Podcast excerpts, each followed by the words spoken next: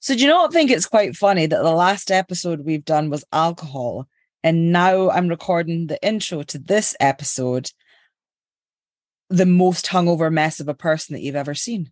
um, yeah, I mean, I'm not I'm not surprised having just been at an amazing festival. but the is, the timing is good, yeah. yeah, I just got back from TRNSMT Festival, three days down in Glasgow, and it's fair to say that I am a broken human being. but I'm feeling a little bit more hopeful about things because we've just recorded the the Clementine episode. Well, we haven't just recorded recorded it, but um we're we're doing the intros for it because it's it's now time to publish it. It's and um, it's Clementine. It is Clementine. So yeah, Clementine Ford. And um yeah, so we're not going to do a lot of talking because we're going to let Clementine do the talking. Yeah, we don't want to cut into her precious time because she gives us so many pearls. Uh, mm-hmm. Uh, this really is such an insightful and yeah, just really special episode. We are so grateful to Clementine. Um, she's just so bloody interesting to listen to. She's so thoughtful. She's so intelligent. She's so funny. And yeah, I'm just going to stop fangirling, but actually, I never will. And I can't believe that happened. um, so thank you, Clementine. Um, so yeah, enjoy this amazing episode from the incredible feminist icon, Australian author, all round legend, Clementine Ford. Here it is. ADHD females, ADHD AF. ADHD females, the podcast.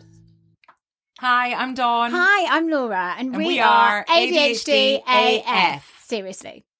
We are two neurodivergent neighbours who moved to the same street at the same time, at the same age, with the same undiagnosed disability. What are the chances? Since discovering the enormous impact ADHD has had on our lives and the horrifying numbers of missing undiagnosed females, it has become our mission to make some serious noise.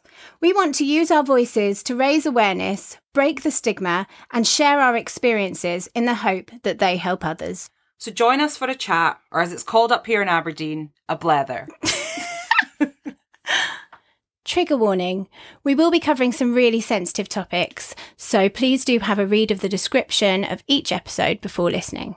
It's important to note that we are not medical professionals, we're not therapists or coaches, we're not qualified to offer advice or support. What we will do is share our experiences alongside resources and information from professionals. We will talk over each other and we will go off topic and forget the point mid sentence. We are both assigned female at birth, which means that we can only speak from the experience of life as AFAB people. However, ADHDAF is an inclusive space. Whatever your gender, you are very welcome here. Yes, you are. ADHD females, ADHD AF. So thank you so so much for joining us. We oh my god, thank you for so asking me. So nice of you. Not at all. Um, so we would like to find out all about your journey. We saw from your post on, on Instagram that you very recently posted that you had been diagnosed. And we don't know if that's something that you knew about before or not, but we'll dive straight in with some questions, hey? Yeah. So, sure. Would you mind telling us your age, your occupation, obviously a little bit about your work history and anything you'd like to share in that realm? Well, my name's Clementine. I'm 40. I'll be 41 in two weeks. Uh, work history is uh, makes a lot of sense now that now that I know why I have been incapable of uh, any kind of regimented work. So I've mostly worked in either the creative or the service industries. So yes. hospitality, yes uh, hospitality and writing, basically. Um, yeah. anything else that I've tried to do, I've usually failed at or been fired from. yeah, we can relate. yeah, we can absolutely relate to that. And um, so how did you come to suspect you had ADHD? So 10 years ago, a friend of mine was diagnosed and she said to me, I think you've got this. And I was like, I don't think that I have ADHD. And you know what? It wasn't even the stigma around it really, although look, maybe some of it was subconscious because there is still there is still obviously a yeah, stigma. of course. Yeah. But I feel like it was I very much didn't understand what ADHD was. Yeah. Mm-hmm. And and I think that's a huge problem. And I also now I'm realizing that one of the reasons I resisted the label was because I wanted to be, and this is in air quotes, I wanted to be quote unquote normal. Yeah. Yeah. And I really did not feel normal. And my brain has never been normal. I've got OCD as well. Right. Um, and I've had that since I was, well, that's been apparent since I was 12. Yeah. Um, so I already felt very kind of like a big giant weirdo yeah. anyway. And just I know, look, I'm, I'm sure that your your listeners will understand all this, but like a just blanket disclaimer that the words that I'm using, like weirdo, normal, and stuff like that, obviously it's tongue in cheek, and it's and it is that kind of stigma that we place on ourselves, right? yeah. We always Um, say the word insane by accident and then have to go, oh, hopefully the Yeah, I listeners know. understand. It's the language that we use and it's not, you know, there's no, no Yeah. content in there. I quite often call myself crazy in a sort of re- reclaiming way, Mhm. even even pre this, obviously, because I have had such like intense mental health issues that, Yeah. and Yeah. also now I think, well, how much of that is anxiety? You know, I was diagnosed with generalized anxiety when I was 21, and then my psych now has said, I don't think you have that. That's I think you've got some social anxiety, but I don't think you've got general. Like this was a, just another person who Yes. doctors met and were like, well, you're anxious, therefore you're mentally unwell, as Mhm. opposed to maybe there's something neurological that's making you feel this way all the time. Um, so anyway, so my friend said that to me about 10 years ago, and I was like, no, I don't have that. And we really didn't like it was, it seemed even unusual to me because even 10 years ago, obviously, there was still way less of an understanding about women Yeah. Definitely. Um, and then in the last year or so, so my hairdresser, it's an amazing woman who I've been seeing for like 10 years. Mm. My Yeah. hairdresser was also diagnosed. It's that kind of thing like when you're diagnosed, you're like, you see it in everyone, you know? Yes. You're like, oh wow, it's like a, it's like the veil is lifted and and maybe sometimes you misdiagnose people or whatever. But she said to me, I think she sort of very tentatively kind of broached it with me, and she was like, "I think that you have you ever thought about you know looking Yeah. into it?" Considered. yeah and then talking to her more about her experience with it and you know she's she's a creative person as well. Everyone i know who has it which is not to say that people who, who you have to be creative of wow such a humble brag. It's just every creative person. You're also creative. Um but she you know she is obviously like a, a kind of a lateral thinker in many ways and she said to me i think that you've you should look into this which kind of again planted the seed or, or watered the seed that had been planted 10 years earlier Mhm. and then most recently the thing that really got me into kind of going okay i think i might have this is that one of my best friends uh, was going through the diagnosis process herself because like so many mums of neurodivergent children she was g- getting support and help for her neurodivergent child and going oh Yeah. this is Yeah. me connecting the dots. Yeah. We hear about that Yeah. a lot. and so then when she was explaining to me what what was like re- resonant for her i was like i think that's me too Mhm. Yeah. um and so that was kind of all probably about i mean that's all happened over the last year or so but the diagnosis process when i was really like i think that this is me probably started about six months ago and then it was just the confirmation that i received where I'd, I'd already like i'm sure so many of us i'd already kind of um accepted that i had it is the wrong way of putting it because i, I feel like saying accepted means that there's still resistance and i actually feel like quite proud of it now Yeah. wow. um, amazing. Well, I think just I mean we'll probably get into that, but um I I'd already assumed the diagnosis for myself Mhm. And the psych di- the the official formal diagnosis felt to me more just like a formality. But I guess I was probably still scared because people, particularly women, have terrible experiences with psychs and Mhm. was Yeah. nervous about what it would mean for for someone to say no because it felt so strong so true for me Yeah. but also if it wasn't that then why is my brain like this Yes. you know Yes, absolutely. So um how so obviously you're you're in Australia. So how we don't really know that much about the diagnosis process. Like what what is what is your experience? What has that been for you? look i'll preface it by saying that i come from a pretty huge place of privilege with this Yeah. because i do have a profile here Yeah. and i think that that just opens doors in a way that of is course. so unfair it's not that you can like necessarily just call up a psych office and say like well put me on the list before all these other people. Yes. but it's more that i have access to a much bigger range of people who have connections. Ultimately what happened was um, i have a like a subscriber only sort of level that i run through my instagram page. And one of the people who is part of that community works for a psych who specializes in adhd right. so she contacted me and she said um, you know i can get you in to see the psych. Here it was still a two month wait but it Mhm. it was two months as opposed to like maybe eight or nine months. And I sort of feel, uh, yeah, it's really important to me that like I make it clear that I know that that's really unfair. yeah.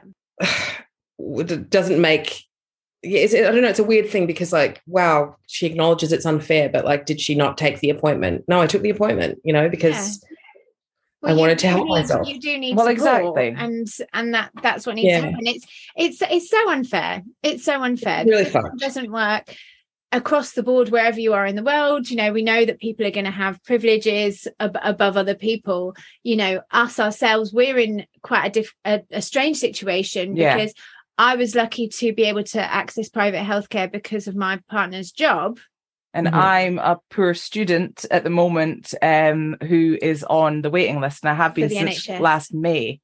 So I, the only reason I got got a diagnosis of sorts is through my university. I managed to get um, in touch with the people there, see an educational psychologist, and they were able to, you know, validate my thoughts and feelings with ADHD. And Mm. so now I'm just in limbo because I can't get any medical help. So It's, a, it's an that's undisclosed amount of time. No idea. yeah, yeah.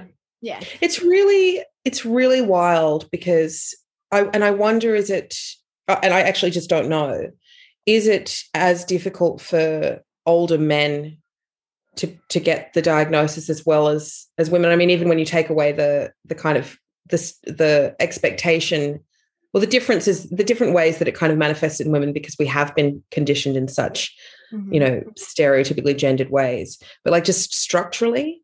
I mean, when I went to my doctor to start that, so basically, like the basic process here is that you go to your GP and get a referral Mhm. Yeah. Yeah. to, Same. to the site. Um, so you have to go through the whole kind of like conversation with you. You have to convince your GP, which can be a, a hurdle for lots of women already Yes.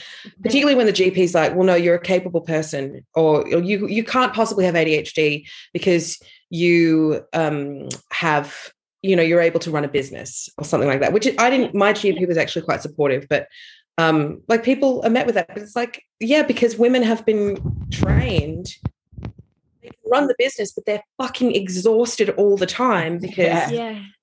They're tr- they're doing something that their brain is not like really equipped to do like without any walking upstream against yeah. a current.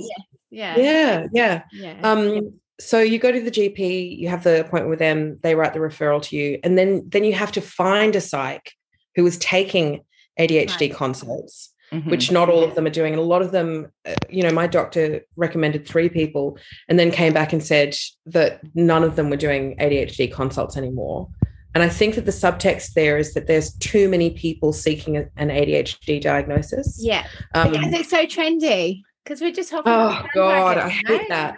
Yeah, and so my my doctor as well said that um, they were finding a huge upswing in the number of women who were seeking a diagnosis Yes. after lockdown, and we, you know, Melbourne had like one of the the one of the strictest lockdowns in the Yeah. world for the longest period of time, yeah, and I think that gave a lot of women the opportunity to kind of well, they couldn't sort of there was no there were no distractions that Mhm. can normally kind of be used to mask yeah. things.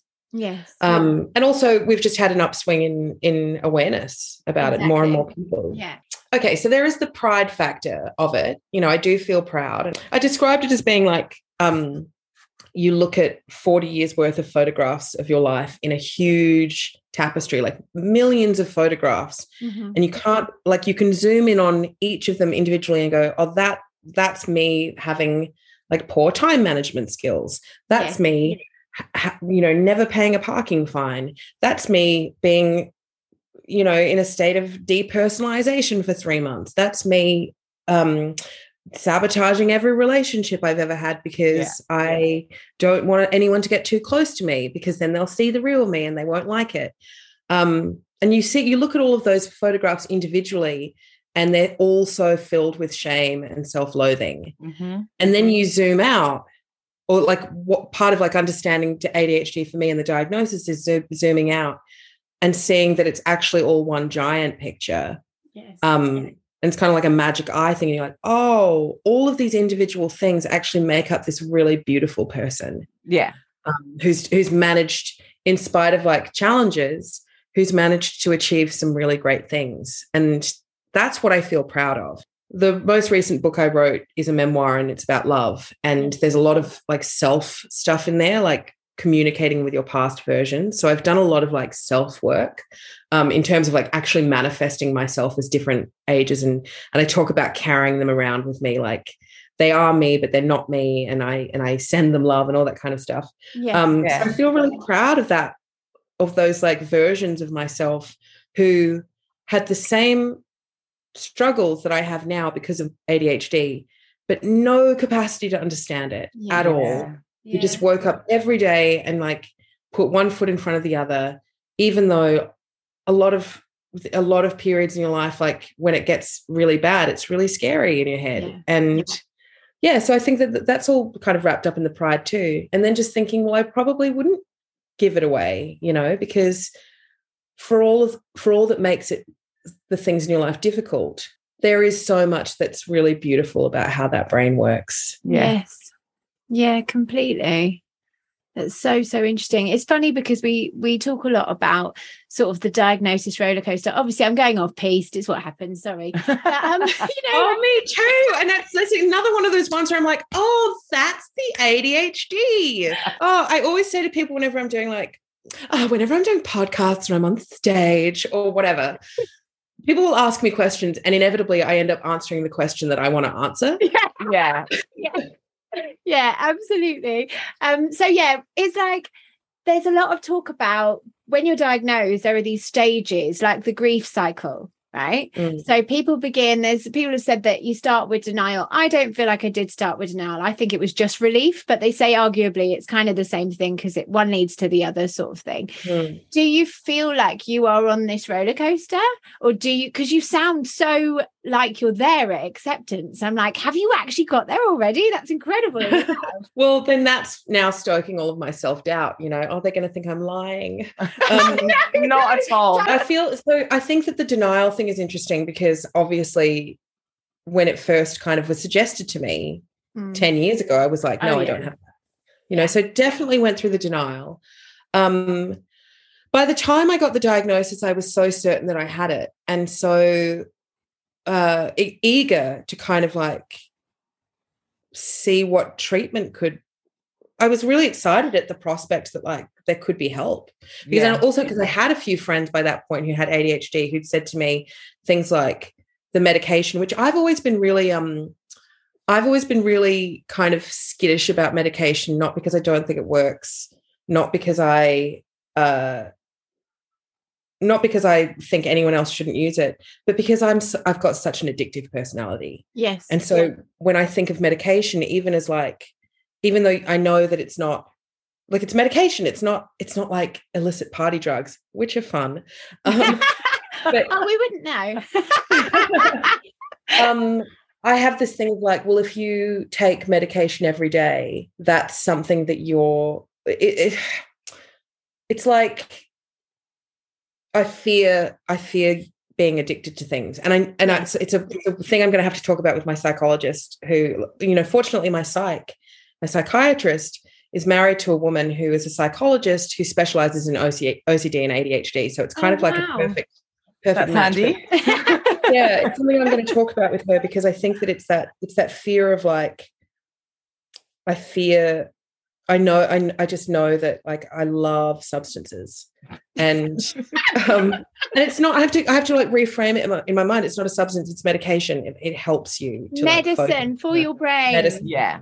Yeah. um so I kind of was it- it- going back to the question I was um I didn't have any grief because I the grief that I've I didn't have any of the grief that you kind of typically hear about where you're like I'm you know if only if only someone had intervened if only I'd known things could have been different and in part I don't have that because I I really feel like in my life I have whether or not I've just always felt this way or whether or not it's something that I've developed I just don't see any point for me in dwelling on what could have been different yeah. Yeah. you know like my mum died when i was 25 which i think was a huge shaper in terms of how i think of things like that because i think going through a grief like that so young i mean in 25 is actually really young to you to lose your mum Of course. um i sort of feel like it it kind of that process of grief over the last 15 years has been has led me to a place of acceptance that life is full of all these kinds of things that like i don't i i don't want to be i don't want to get to 75 and have experienced none of like the lows of life Yeah. yeah. because then i don't know it's like and maybe as a writer as well i i'm very interested in exploring all of those different shades Yeah. in your in the in your in the world and in your life. And so i kind of feel like well so what would have happened if someone had caught it early? What like would my life have been significantly different? Maybe but maybe i wouldn't be a writer. Maybe Yeah. i wouldn't be you know wouldn't have the life that i have now. I wouldn't have my son because everything is kind of a series of events that leads to another event you know um so i just feel like there's no point to me for me and i totally understand other people doing Yeah. it but i don't see any point in kind of feeling like angry won't- it won't change anything. it doesn't change anything so I've just let it go um the, the only thing i do feel is a little bit of sadness i guess that i spent so much time berating myself which Yeah. I, i'm sure you're both very familiar with everyone listening will be that i spent years basically just telling myself how shit I was. Yeah. And I, I'm a bad friend. I'm bad at this. I can't do any jobs. You know, I I I thought I was really selfish Yeah. and I couldn't like focus on conversations. So I was like, well, obviously I'm a bad friend because I'm not able to, I'm just waiting for my turn to speak. Like all of those things that Yeah. that's what I feel sad about. And I, f- I don't feel sad for me. I feel again like that self stuff. I feel sad for that girl who was like, Yeah. you didn't know. Yeah. Yeah. Properly resonate with that. Yeah. Um, so what do you think's changed for you since the diagnosis? I think, and I, I'm curious to you hear what both of you think about this for your own experiences too. I think that it's been extremely validating Yeah. to Yeah. to feel like you know all to, to undo all of that self-talk that's been so Yeah. harmful Yeah. and to like work at forgiving myself for saying it and also really working hard to send some love to those those past versions of me that felt all those things Yeah. um it it's been like a light has turned on. I've been like stumbling around this dark house for my entire life feeling my way through it and going oh, i guess that this is just i guess i just live in this really dark house and i bump into everything. Yeah. like figuratively and literally. Um and now this light has switched on and actually i see that what i what i thought the house was is completely different. It's it's like all different colors. There's different there's things in here that i didn't even know were in here and that's really exciting like i feel that kind of um i'm going to have to be really careful about thinking about not blaming everything on or not blaming not attributing everything to it you know that Yeah. i still have agency in the choices that i make and so i can't i can't actually be a bad friend and then say oh that's my adhd you know Yes. like i Yeah. still have an agency in terms of like moral choices that i make but it's it's been validating in that i go oh i can't i literally can't change the fact that time is meaningless to me i can't Yeah. do anything about that now so i Yeah. just have to work at like figuring out systems to try and make time a little bit more visible to me yeah. but yeah so stuff like that has been helpful um and also i think that uh, i'm still my my psychiatrist is in new south wales and i'm in melbourne so he did like telehealth for it and he doesn't have an e-script thing. He has to post the script to me. So I'm still waiting to get medication. Mhm. Um, but I'm really interested to see like the friends that I have. Like my friend yesterday, I, I had lunch with actually, funnily enough, the same one who 10 years ago was like, You've got this. Um, and she said that for her, the medication is like when she's not on it, she has it's like her it's like her brain is her on a horse and cart, but she's got 40 wild horses that she's trying to wrangle to get to a destination. And she's Mm. wrangling all of them at once and it's exhausting. But with the medication, it's like she's still going to the same place, but there's one horse. And That's great. That's a great analogy. yeah, and I so I sort of thought like, well, that will make a huge difference as well. It's not that like my life is going to tangibly change. As I said, I'm not going to suddenly be aware of time, but I think I'll be able to focus my thoughts much better. Or I hope that medication will help with that.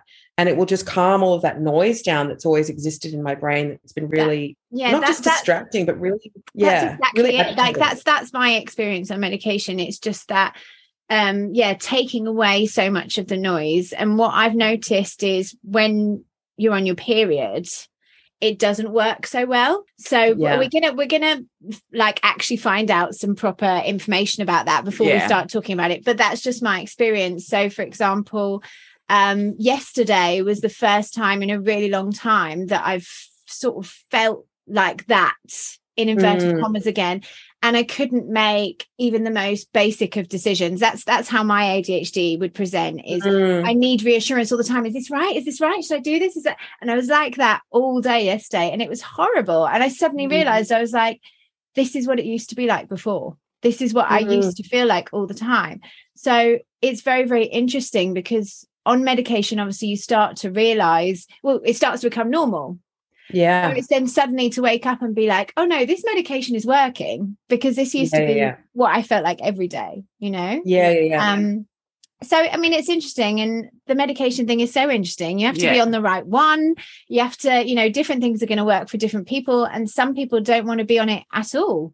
So Yeah. it's just and would, and that's fair too, you know. exactly Some people some people use it just for the days where they want extra focus, you know. I, I'm still not sure how that choice will pan out for me, but um it's interesting you say about periods because I was talking to a friend the other day who told me that she also has OCD and that she developed it when or it it, it sort of emerged when she was 14 when her period started which i was like oh that's so funny because mine emerged when i was 12 just after my period and I, and I Mm. wondered then if it was a sort of a hormonal link which makes me i'm 41 you know within the next 10 years i'm going to start going through menopause Yeah. and i'm really scared about that because i my mum who i think also now again like my sister's my sister's being diagnosed too i feel like she's she's definitely definitely got it as well Mhm. um, and I think that my mum might have had it. Um, but you know, instead of uh, instead of her getting a diagnosis, she just was labeled clinically depressed for most of her life. And Yeah.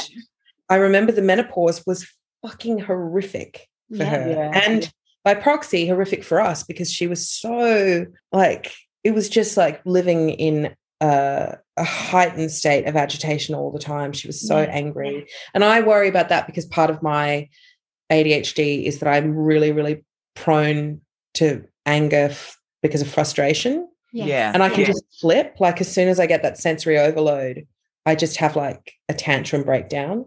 Yeah And it is really worrying to me because I've got a child and I don't want to be like that. And I love my mum, but I also remember how horrible it could be to be around her moods. Yeah.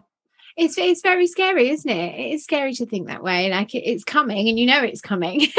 you know. And you don't know how it's going to affect you. Yeah. um Yeah, and I feel I don't feel any regret about my potential because I think that I I think I've managed to do pretty well. Indeed. And maybe maybe without it, maybe I would have gone and, and like done really well at a job that when I think about it now sounds really boring. Um, you know, maybe I would have been a really great lawyer or something like that. yeah. Yeah. Um, but I'm so I'm really happy with my career. But I do feel that that grief for like my interpersonal relationships, you know, that I've been, like I said, you know, not well, sort of sabotaged a bit, I- guess. As soon as I sense that someone wants to get close to me, I'm I I just you know, I believe the young people call it get the ick these days. Um, Yeah, I'm just like, yuck, you like me, get away. Yeah. Um, and I feel like now that's probably part of that is because I I always felt like when I let or I must have internalized like growing up that whenever people whenever I let my guard down around people and my weird side came out or my true weird self came Yeah. out and I might make a joke that was too loud or I might like I don't know um talk about like a special interest topic at them for 15 minutes straight and or just not be like not be able to stop myself spitting facts at someone about something that's like they don't care about that once you let people see that side of you they'd be like oh you're a weirdo. Yeah. so you just don't let them get too close to you. And um I suppose there's also an element of like with constantly putting yourself down and thinking you're so shit to have somebody see you in an amazing light subconsciously when you're in that mental state is a bit like what's wrong with you? Yeah. I always I think it's of the Grouch, the Groucho Marx principle, you know, that you don't want to become belong to any club that would have you as a member. Yes, yeah, exactly that. Exactly that. Um, we wondered if you if you wanted to reflect anything or share anything with our listeners about ADHD and motherhood, because we don't have families of our own, so we can't speak for that experience. If there's anything you would like to share about that.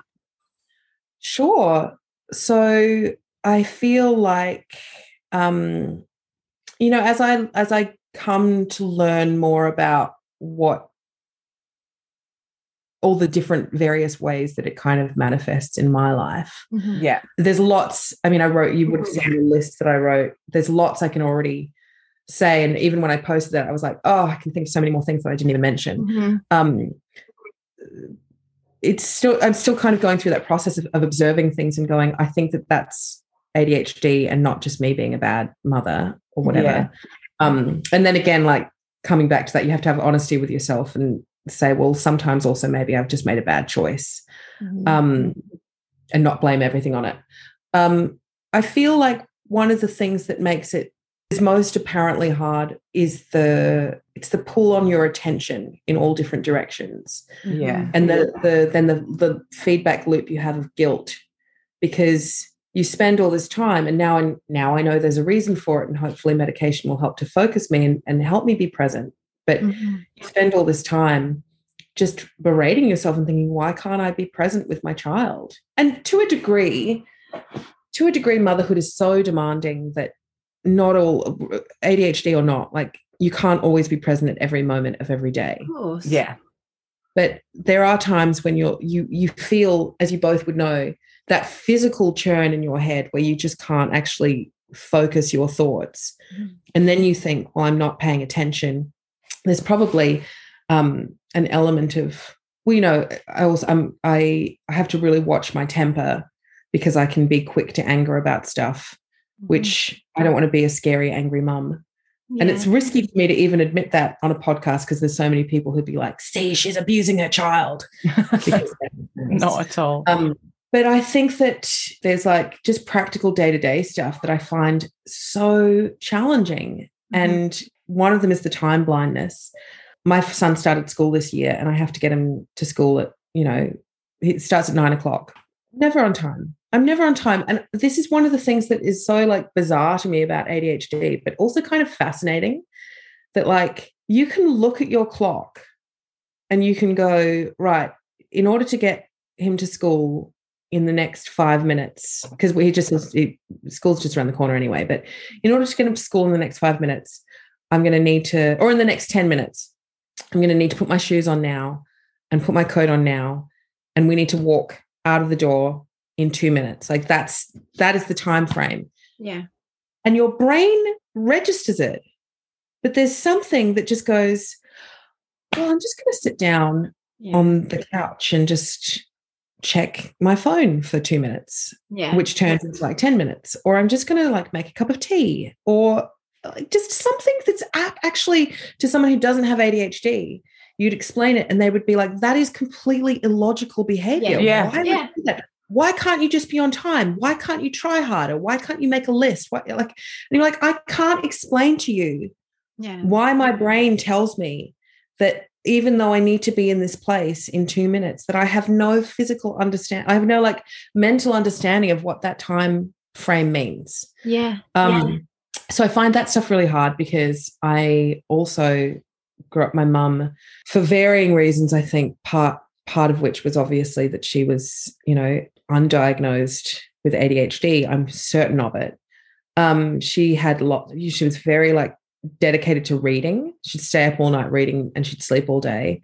And we were often left just at the school gate for hours, just Mm. waiting to be picked up. And you'd call her up and you'd say, "Mum, you need to come and pick us up." And she, you, she, you could hear her sort of bleary on the phone. I mean, she would have had that exhaustion that some people with ADHD have too. Yeah. Um, and she was like, "Yeah, I'm coming, I'm coming," and then she'd just go back to sleep. And I just sort of thought that that was, I mean, obviously that also has a huge impact on how you see yourself. You don't even realize at the time that that you start seeing yourself as someone who is like just not worth picking up from school. yeah. Um, but I, no- I don't really like blame her for it. You know, I don't. Also, to to some weird extent, it just became normal. I was like, well, I guess like some mums just don't pick their kids up. Um, Right. It's very, very interesting because I don't know about you, but I feel like for myself, she says, talking about herself again, sorry, but it's like the my my dad is definitely ADHD, undiagnosed, but definitely hands down, he knows it. Um, but it's funny because I feel at this point, when I sort of look back at my life, I've spent a lot of my life thinking, oh God, you know, trauma and this was hard and this shaped me and blah, blah, blah. And it's almost as if, like, knowing that I have ADHD, knowing that he has ADHD, it's almost like I can put it all down because it's completely reframed. You you Mm. almost can't take it personally anymore. You almost you can't be angry. You can't be. It's just like, oh, that's what that was. Oh, I get that now. Yeah, And that's been, re- yeah, that's a really good point. That's a really like healing way to think about things. That yeah, I have to have the same generosity for her, which I do, that I now have for myself. That's like, Yeah. it's just harder for you. Yeah. passion. Yeah, it's yeah, hard, it's hard when you live in a world where it's like so much is regimented by time and by Mhm. organization. And like, I can't read school notices because I just, I mean, I can't, uh, there's all that self talk as well. Like, you know, when people say things like, I can't do this, and prior to having a diagnosis where you understand why you can't do those things, people think you're just being lazy or you're being like Yeah. dramatic, you know, so dramatic. Um, but now I just think like, no, there's actually a reason why when I look at a piece of paper with words on it, unless it's something I'm interested in, Yes. And to be then honest, it's totally I'm not- different. I'm not interested in school notices.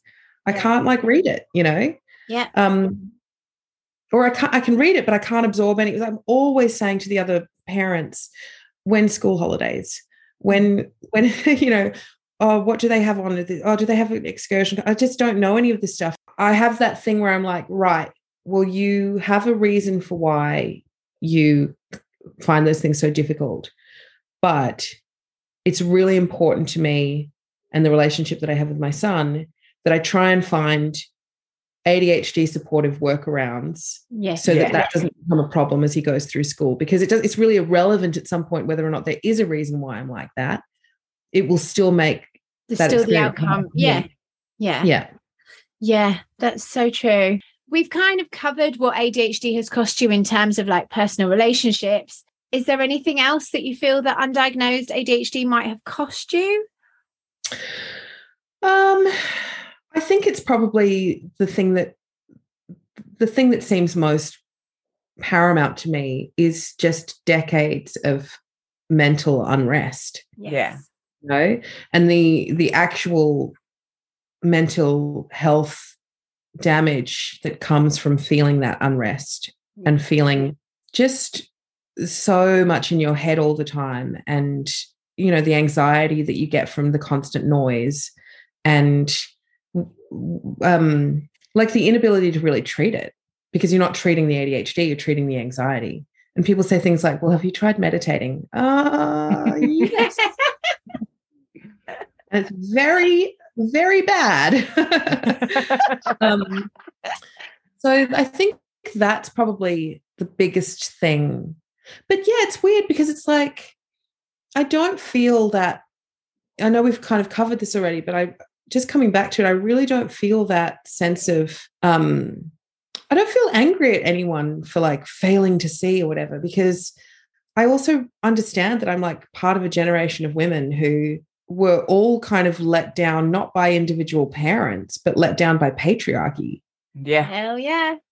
And we've all been failed by pa- whether or not you have ADHD or not. We've all been failed by patriarchy in one way or another, and and many of us in significant, numerous ways. Yeah. So it's kind of like uh, so I can only be angry at it in terms of the fact that I'm angry at patriarchy Mhm. Yeah. because I don't Yeah. think that like 30 years ago anyone would have looked at uh, there just wasn't kind of a template to look at little girls like me and also because I was quite um I I was able to sufficiently kind of like coast through school Mhm. you know I I was bad at the subjects that I didn't care about and I still have nightmares. I was telling my son about this the other day.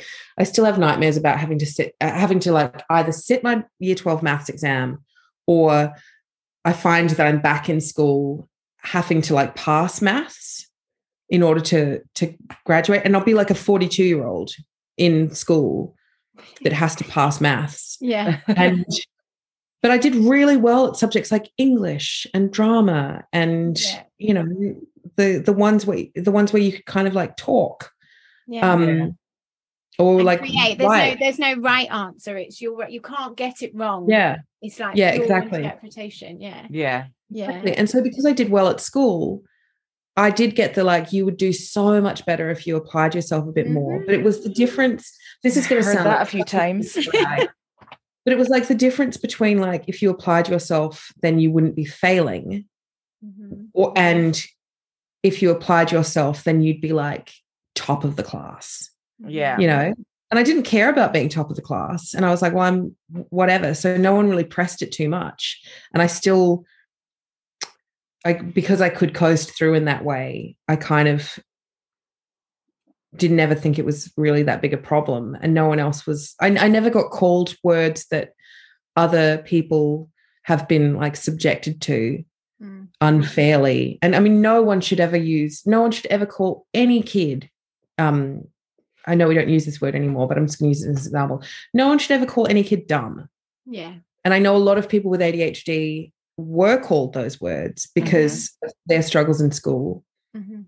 but i didn't have the experience of being called that. So it was kind of like um in that sense like who was going to spot it in me Yeah. Yeah. you know they just thought that i was an overly dramatic um sensitive center of attention person who like interrupted all the time because i had to be the center of attention which it still kind of like has an impact on who you are but i feel so like bereft for all the people who because they had words like dumb thrown at them or like disruptive or whatever it might be Mm.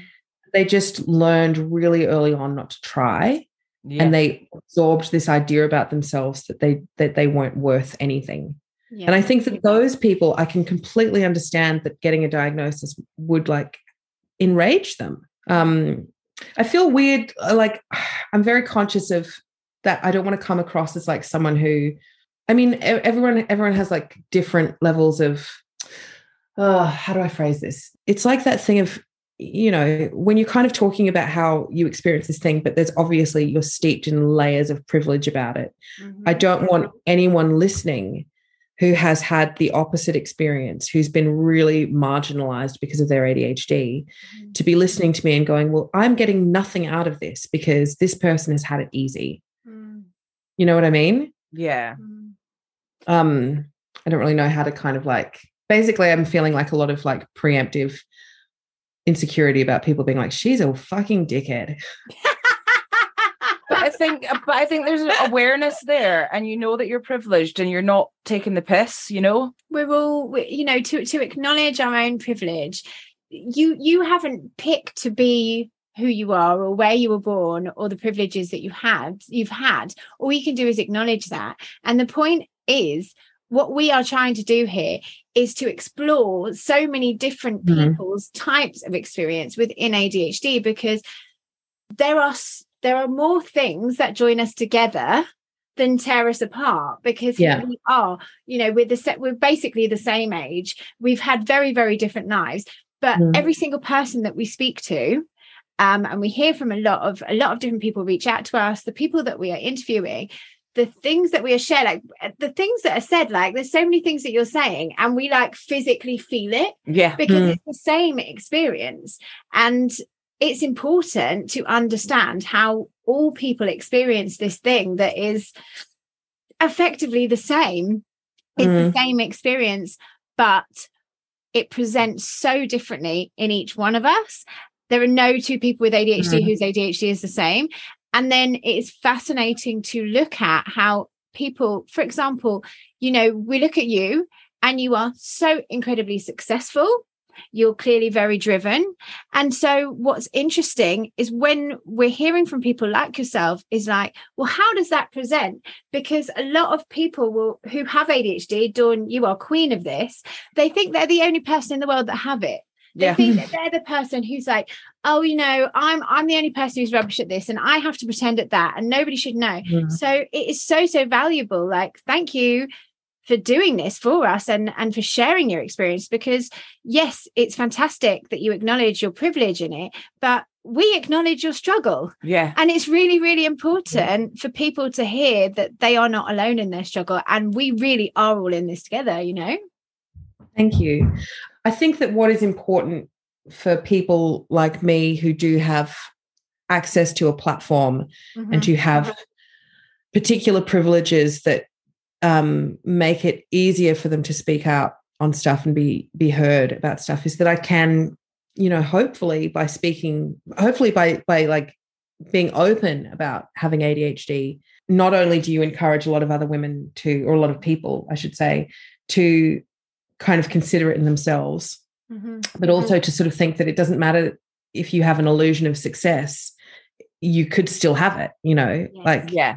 don't let anyone say to you, well, you can't have it because you have a job Yeah. that yeah and you like have this suc- the success in this particular area. But also like structurally, maybe what I can do is I don't even know if I can do this, but but there is the possibility that you can be like, well, I could I've got access to people who can create legislative difference Mhm. um, to make it easier for people to get diagnosed, to make it so that it's not like a fucking five hundred dollar appointment. Yeah. I don't know if I can do that, but I can at least try to do that. You know, Yeah. um, yeah. I feel like there's all that.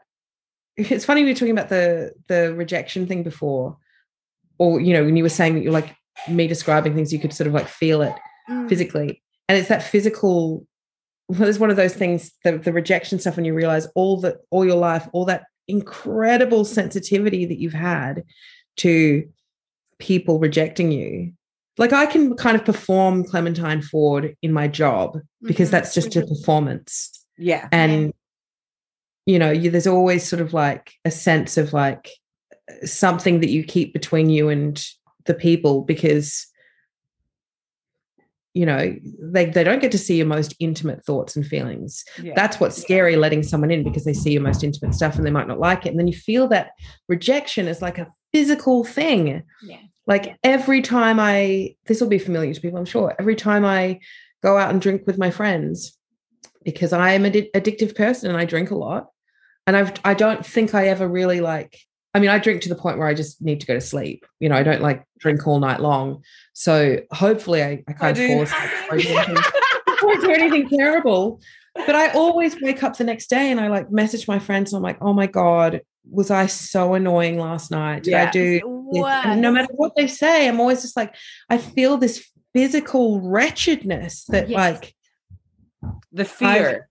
yeah. And I kind of always think, well, before before I got diagnosed, I always used to call it like um it's the narcissism of like thinking you're the biggest piece of shit in the center of the universe. Yeah. you know but it does really feel like that it's like you're so heightened to everyone looking at you and seeing who you really are which you Yes. think is a big sack of crap yes yeah When in actual fact, no one really cares. Every, No, everyone's they tongue don't too. care.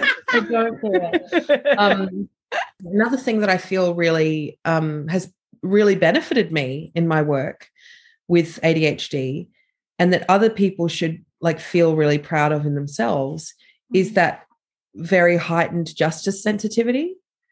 So- Mhm. I like my whole work, my whole career has been kind of built on writing about feminism and gender equality and patriarchy. Mm-hmm. And I think that I've been really served by having that sense of like justice sensitivity and also like the one-eyed kind of commitment to it. I was talking to a friend the other day who I have said uh, she sort of like is a, works in very similar field to me and basically like does exactly the same stuff in a different country.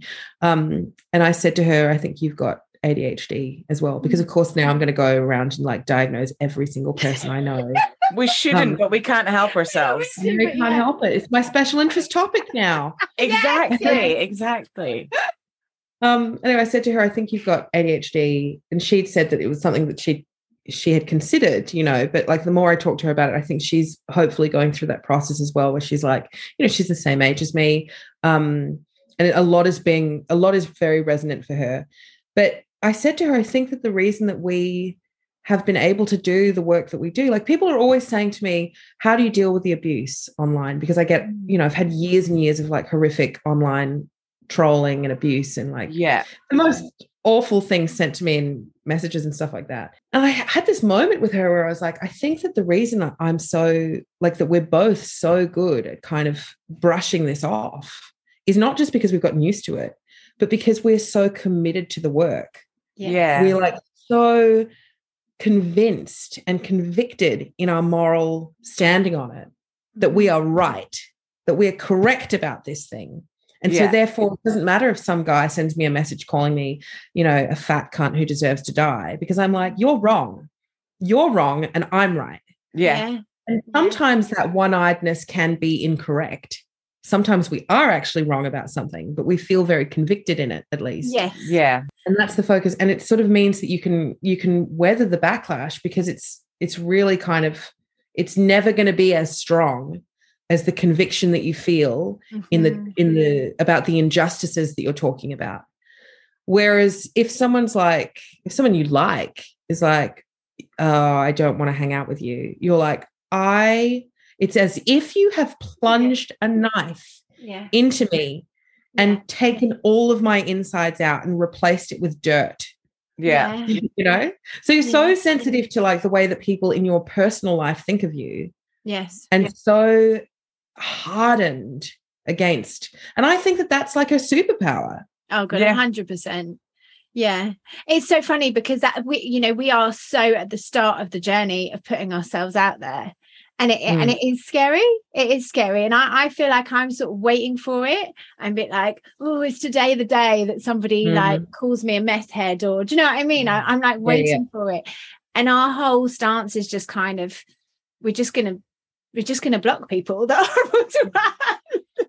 Delete, Yeah. block, ignore, continue doing what I we're I mean, doing. that that kind of like that sense of rejection is very different because I think that one of the things that um, has been present in my experience of ADHD, which may be familiar to other people, is v- extreme sensitivity to being called a liar.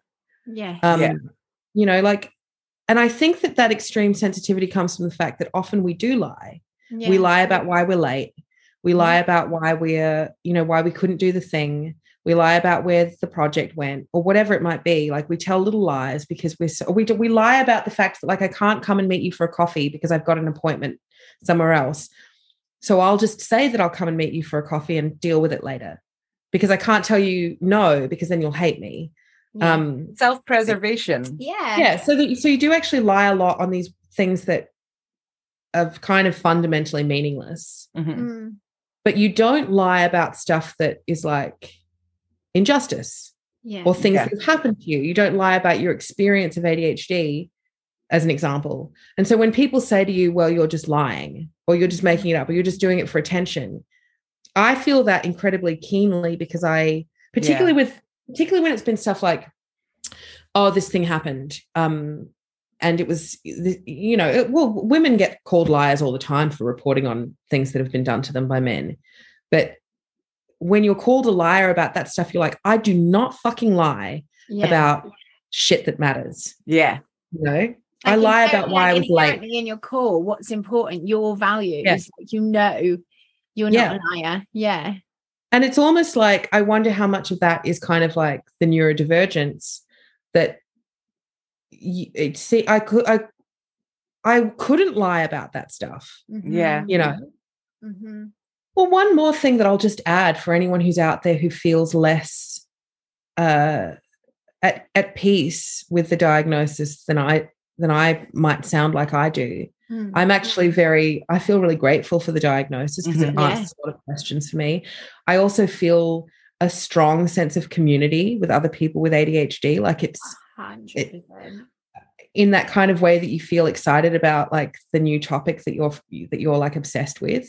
You Yeah. know, I feel really excited to be a part of this group of people who get it. It's like it's actually really exciting to think this brain that has felt to me so weirdly foreign my whole life or like it's so it's so different to everyone else that actually no there's lots and lots of people who have a brain like mine and that's really cool to explore what that means and to talk to them and find like mirrored experiences so that you feel so much better about yourself and about Yeah. the way that you are um also i think the i think that people with i'm generalizing but i think that people with adhd in insofar as my experience have like enormous hearts i think that we're very sensitive about the right things and we sometimes we are too sensitive about the rejection stuff but like that's not our fault No. but we're very sensitive about stuff that I think matters. And we have like a huge capacity for kindness. And I think that's something to be really proud of as well.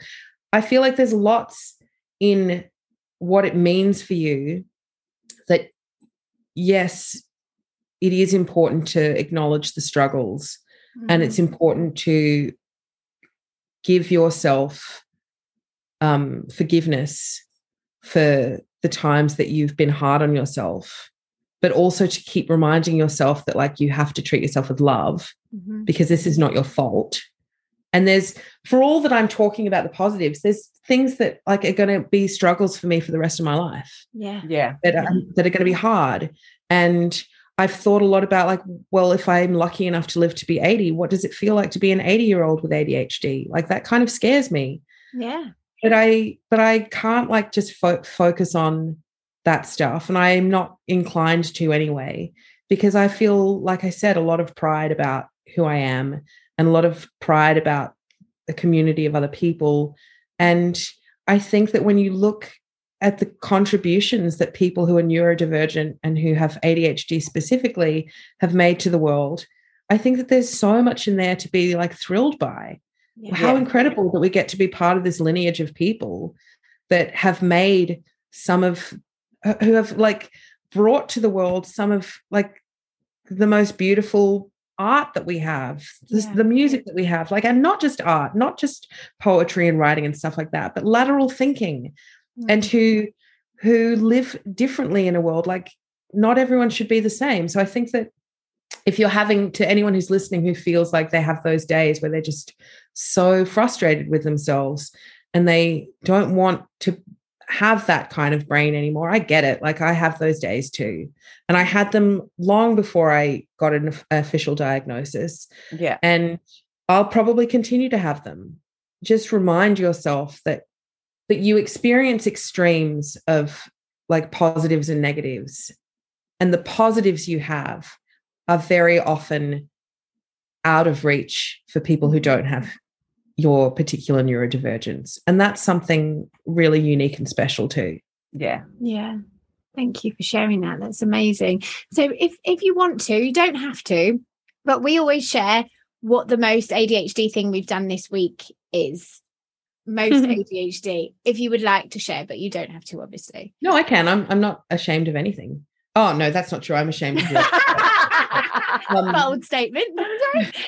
I'm ashamed of lots of things, but there's no topic that I think like is is an yes. Yeah. a Yeah. closed book. Uh, the most ADHD thing I've done this week.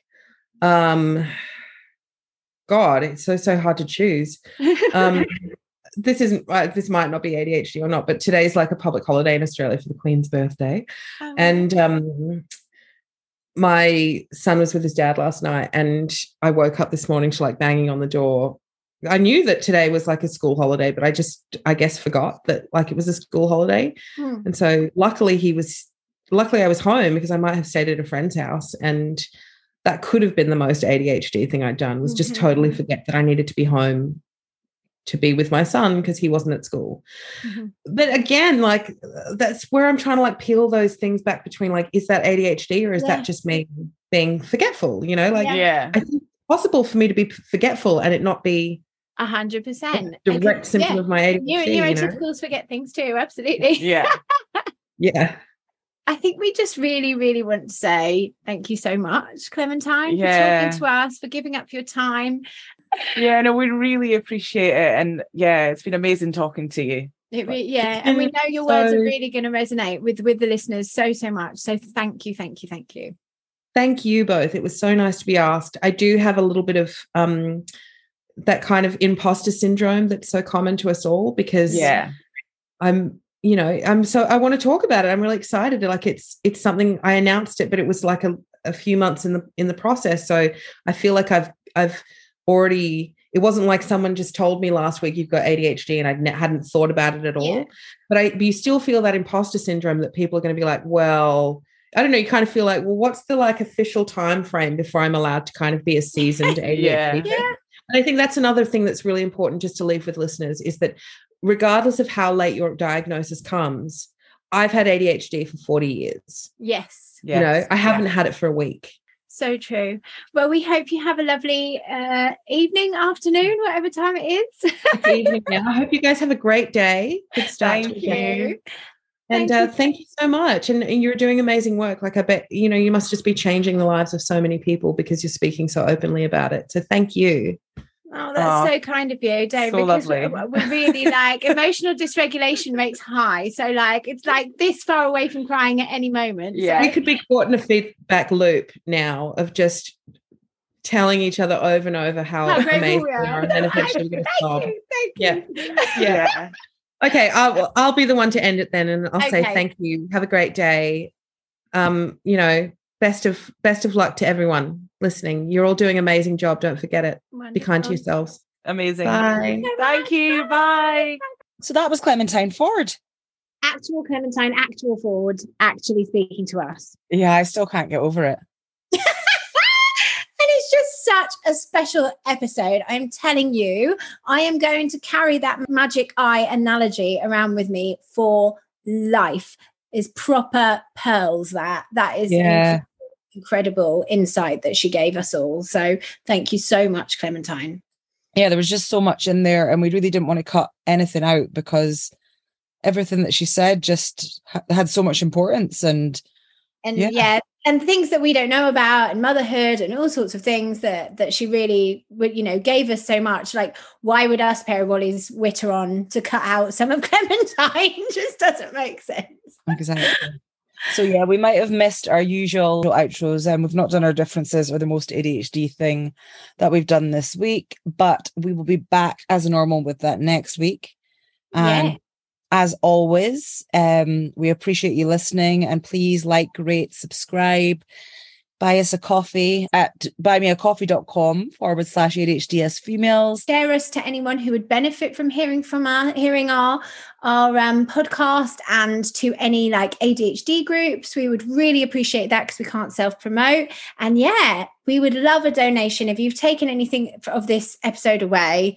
Um, which we definitely have, then yeah, we'd really, really appreciate the support. So, yes, please do buy us a coffee so that we can keep going.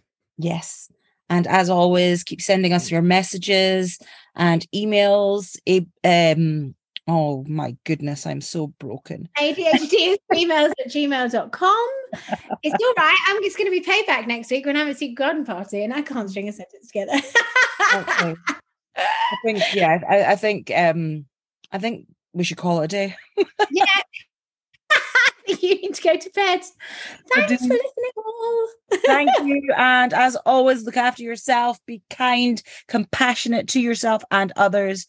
And um yeah, we love you all. See you on the other side. Bye. Bye. ADHD as females, ADHD AF, ADHD as females, the podcast.